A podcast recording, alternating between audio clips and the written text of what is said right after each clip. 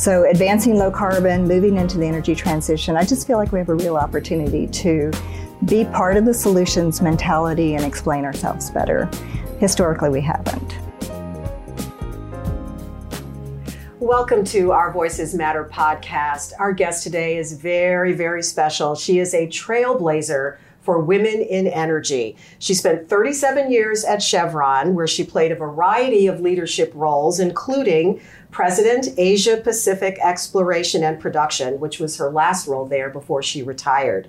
She now serves on the boards of BP, Pharma Giant, AbbVie, and National Oilwell Varco, NOV. She's a fierce advocate for women, a highly sought keynote, keynote speaker around the globe, and one of the nicest people you will ever meet. I'm proud to call her a friend. Melody Meyer, welcome to the show. Thank you, Linda. It's great to be here. I'm so excited to have you here. We've had so many conversations um, about energy and all of the exciting things that you do. So I want to start by asking you what drew you to the industry in the first place? Why did you decide to make the energy industry your professional career?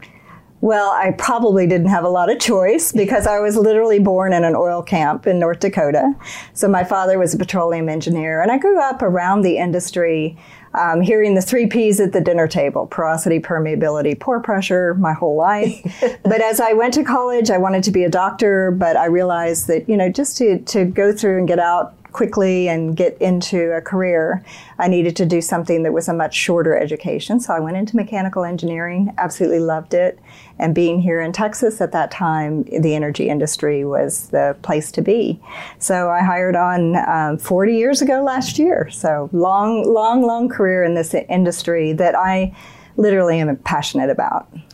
What is it about the industry that drives your passion? Why are you so passionate about it? We, we are an industry of incredibly talented uh, people that have shared values working around the globe to uh, deliver affordable energy to society. And uh, energy underpins economic growth. I've been in countries all over the world where I know the difference between energy poverty and the energy that we enjoy every day.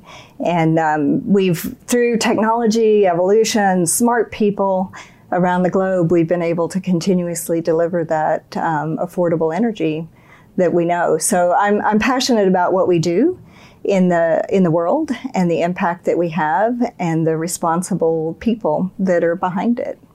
So, you know, one of the things that we we talk about here on this podcast is how we tend to otherize each other or industries. And in this case, talking about the energy industry, I think the industry itself is otherized by many who either don't know um, or understand all the full scope of what the industry is about and how it operates and certainly like any industry or any business there you know there are negatives and there are downfalls and there are things that happen um, and in the en- energy industry it's it's typically the negative headlines that get the most play so what what is it that you think people don't know and understand about energy and why and if they did know they would maybe look at it a little bit differently and not tend to otherize it to the extent that that it is.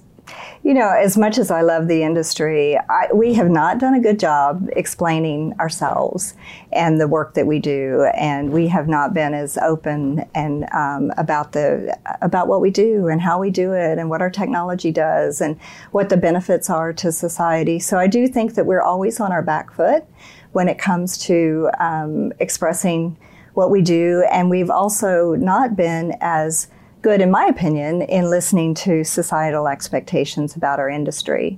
So I, I, think as we uh, move, you know, I'm proud of what we've accomplished. We've we've done incredible um, things, providing energy to the world. But I think as we move forward into this energy transition, we have a real opportunity to be much more on our front foot to describe the transition in real terms so people can understand why why the transition matters, what we're doing about it, why we're part of the solution. Um, as we listen more to societal expectations around reducing our carbon emissions throughout the world, the energy has a part to play, and we can reduce carbon emissions throughout our entire value chain as well. So, advancing low carbon, moving into the energy transition, I just feel like we have a real opportunity to be part of the solutions mentality and explain ourselves better. Historically, we haven't Yeah. done very well. Yeah. Why why do you think that is? I, you know, to some extent, you know, being a, um, a woman in a male dominated industry, I think that we could have done better listening to society had we had more women at parity in our industry. Who knows? Um, I think that there is an opportunity for us to just be more open and transparent. And so I look forward with the energy transition that we're aggressively moving into and, you know, advancing more um, diversity throughout our operations and our organization. I think we have a real opportunity to be on our front foot here. Okay, so I'm going to come back to the to the woman in a male dominated industry. We're going to talk about that in just a minute. But since we're talking about energy transition, and you are on the board of BP, BP recently announced a complete reorganization of the company. Um, net zero is the goal. Um, I know you can't speak on behalf of the company, but can tell us a little bit about what BP is doing and how it is positioning itself in this energy transition and what, what it all really means. So my, my views today are really my own views and not necessarily those of my affiliated companies. But I will say that all companies today are looking very public companies for sure are looking at environmental, social, government governance issues (ESG). And so I would say in every boardroom in America, um, across the board, we're looking at our position on environmental, social governance issues. And with respect to BP um, and many of our colleagues in the industry, we're looking hard to see how do we how, how do we accelerate the energy transition and um, reduce our reduce emissions across the entire value chain. So what we what we know about energy is that there's an will be a continued increased demand for energy. But with that increased demand, we will be looking to reduce carbon emissions across the entire energy mix. And meeting, you know, the biggest change, I guess, is there's more societal expectations around um, meeting that. So BP looked hard at how to um, progress a net zero carbon ambition and has communicated recently some aims within the company and within uh, the world where we are working to um, meet some net zero carbon a- expectations across the board. And I, I'm just I'm pleased that we're doing it in BP. I'm uh, encouraged that other companies are looking to do the same thing across the board. But it's all about you know how do we provide more energy with fewer emissions and and more energy options so that you know, you know I, I kind of wanted to define the energy transition. I was going to it- ask you because is we, so- it's a term that we use, the energy transition. So, okay, what does that really mean? Yeah, so go ahead, define it for us. For, for me, what it means, and uh, many of my colleagues in the industry probably share this, it's not off hydrocarbons to um, renewable forms of energy because there are no um, solar or wind or energy solutions that satisfy the need for the products that we use every day in everyday life. For example, we will continue to need oil and natural gas, particularly oil, in terms of feedstock for materials. So if you look around this room, probably you know, I've heard a statistic 87% of the things in the room are derived from hydrocarbons. The materials in our phones, the materials in our laptops, the materials in our clothes, our cars. And we need hydro, we need oil to be that feedstock, essential feedstock for materials that are essential to our quality of life every day. Natural gas we'll continue to need natural gas. Now, a lot of people talk about natural gas as a bridge fuel from hydrocarbons to other alternatives, but natural gas is a clean burning, uh, cleaner burning alternative to you know different fuels, oil, combusted oil, and coal particularly. And I just think that natural gla- gas will continue to have a large role. But what will happen with the energy transition is we're going to be moving much more aggressively into uh, wind, solar, hydrogen, biofuels, every form of opportunity, um, uh, energy alternative, which I don't like that word. I like energy renewables because they're not. It's it's not either or. It's and.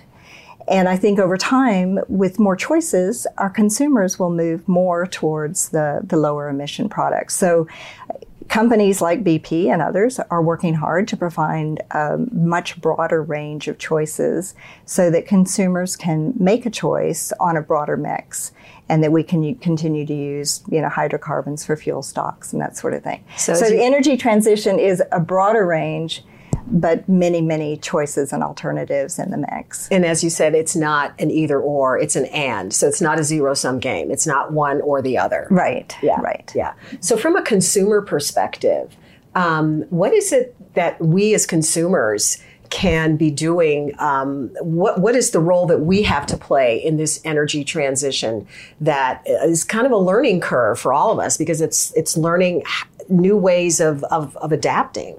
Right. So to achieve a net zero carbon or a net zero greenhouse gas emission world, um, society has to be part of the equation. We have to adopt behaviors that are much more conservation minded and efficiency minded. There's countries in the world that are going to have to play a huge role in achieving net zero carbon emissions. We can't do it as a single country alone. It has to be all countries focused in on do, on this. So conservation play a big role. I, I would say education plays a big role because um, I think with respect to climate, um, I think the climate crisis mentality can have some unintended consequences. But if we can all work towards the climate solutions mentality, I think we can drive real solutions. And part of it's getting educated, learning about energy, learning about the energy that you consume, how you conserve it, what are real changes you can make in your day to day life that could help. Um, how all countries will play a part in this, and um, so I just think it's it's a process of also being educated. Yeah, I like that. Not climate crisis, but a climate solutions mentality. Yes. It's a completely different way of looking at it. It is. Yeah, yeah. Mm.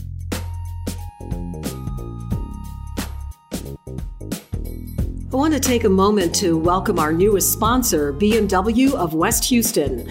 Full disclosure, I'm a customer and have been for the last several years. I switched from another brand, which shall remain nameless, and I've never looked back. From the sedans to the SUVs, BMW of West Houston will put you in the ultimate driving machine of your dreams. The X5 and the X7, they're both on my wish list for when this podcast hits a million listeners. So please share away, share away. A girl can dream. Check out this month's deals at bmwwest.com.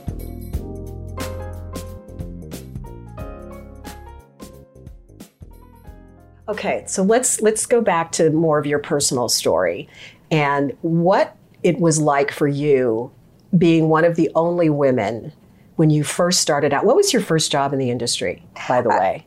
I started with Gulf Oil, which was eventually bought by Chevron, uh, designing offshore platforms and pipelines in, that to be installed in West Africa. Wow! So from a very early age, I started traveling over to work with our contractors in France and then working in Angola and Nigeria and the Congo or Zaire at the time. Oh my goodness. Okay. So how many other women were were with you?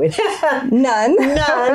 I was the only woman engineer in the group and to be honest, I was one of the uh, very few in university in mechanical engineering. So one day, I actually later in my career uh, uh, as I was working in Angola, one of my offshore superintendents came in to, to meet me, um, new in the job job.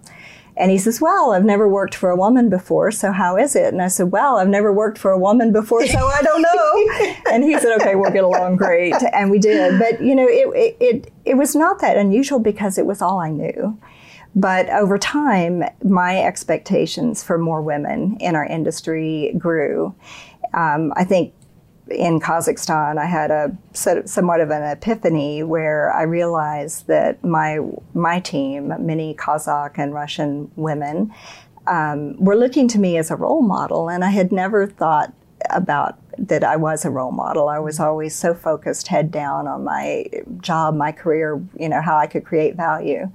So then I started taking that job as a role model much more seriously, and I've been a huge advocate for the advancement of women in this industry ever since then. So it's been a um, 40 years of, you know, at least 25 or 30 of that pushing very hard mm-hmm. for the mm-hmm. advancement of women.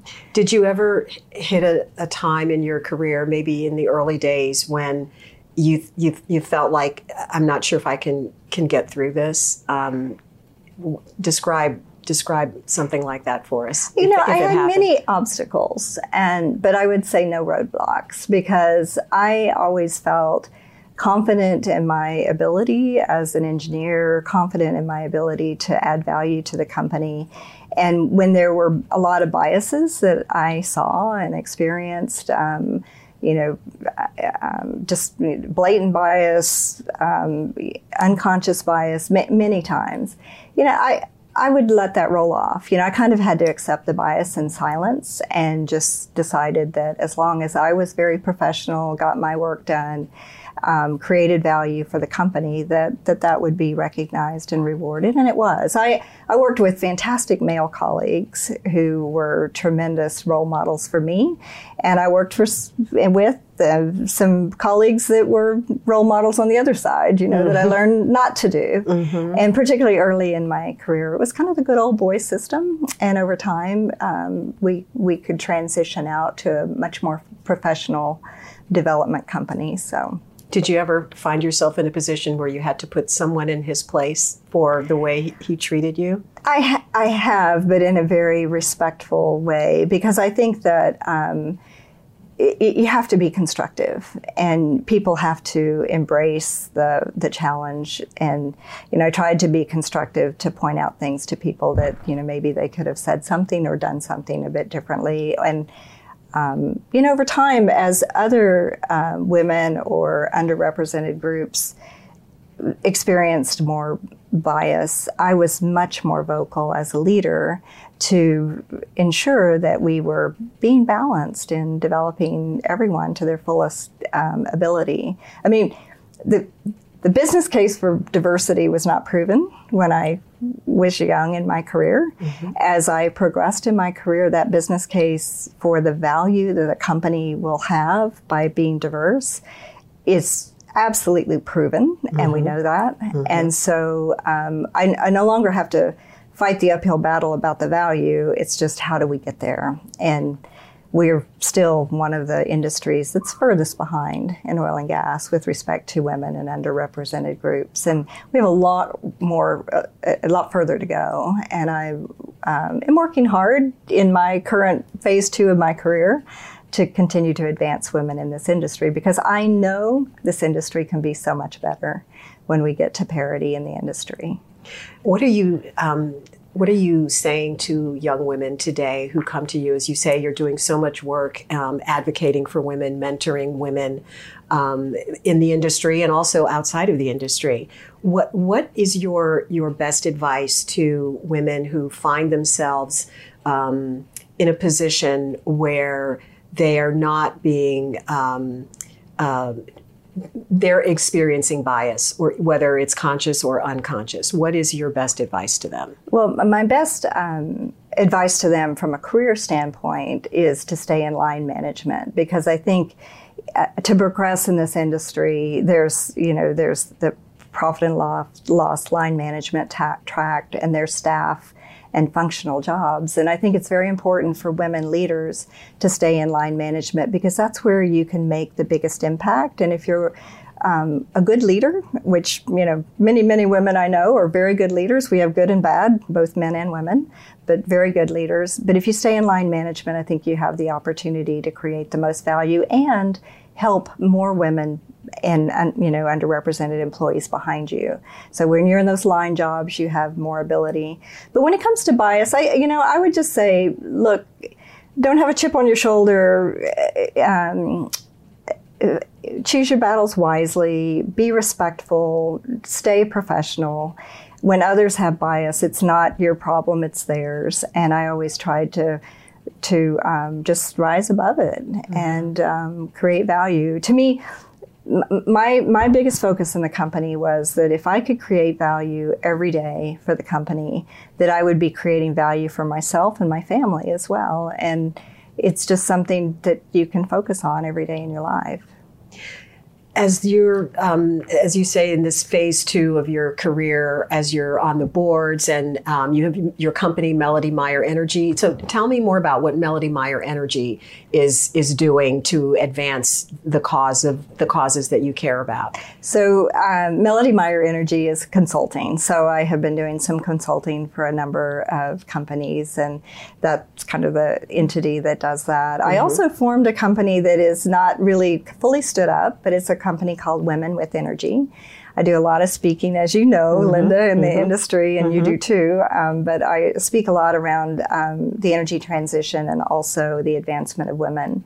And I'm writing a bit of a book around leadership because I feel like some of my experiences um, um, could help others. You know, if I can help anyone else. I actually was at a session recently where we had a panel of women talking about women on boards and what our experience was um, moving through our career, but also positioning ourselves for board work. And I thought how valuable it would have been for me five to 10 years ago if I'd had an opportunity to sit in a session like that and hear from other women, particularly that had made this change. And so I'm doing what I can to just communicate my own experiences and see and I, and I know that not everyone is the same but if we can learn from each other then we should. And I, I will tell you the, the very best thing in this industry that I have experienced although we haven't made the progression towards parity as fast as I'd like and I'd like to see that accelerate what I love about the industry is to see the women in our industry helping each other and and really sharing their experiences and helping to advocate for each other.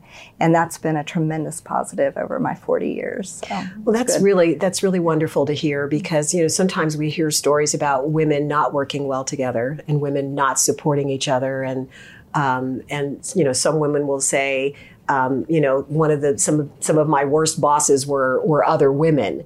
But to hear you say that you are seeing more of the the camaraderie, more of the mentoring, and the let's kind of you know work this together.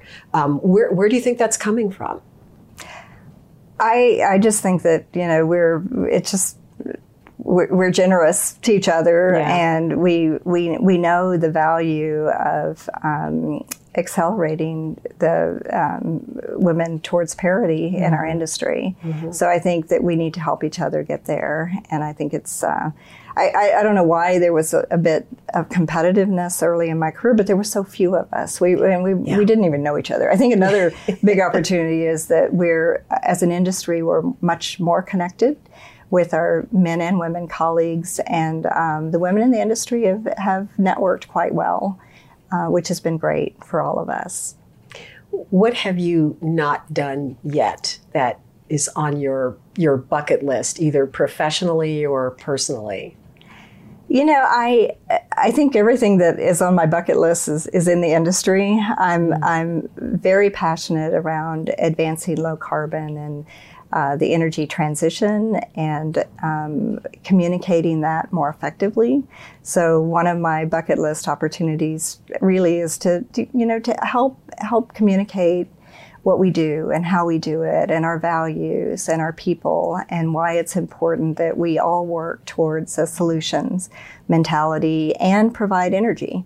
Because it is we, we have to have both. We have to have energy for the quality of our lives and we have to um, meet societal expectations for a very diverse set of fuel mixes that we all can benefit from. So I, it, yeah. to me, about I guess my bucket list is communicating um, more effectively and better over time.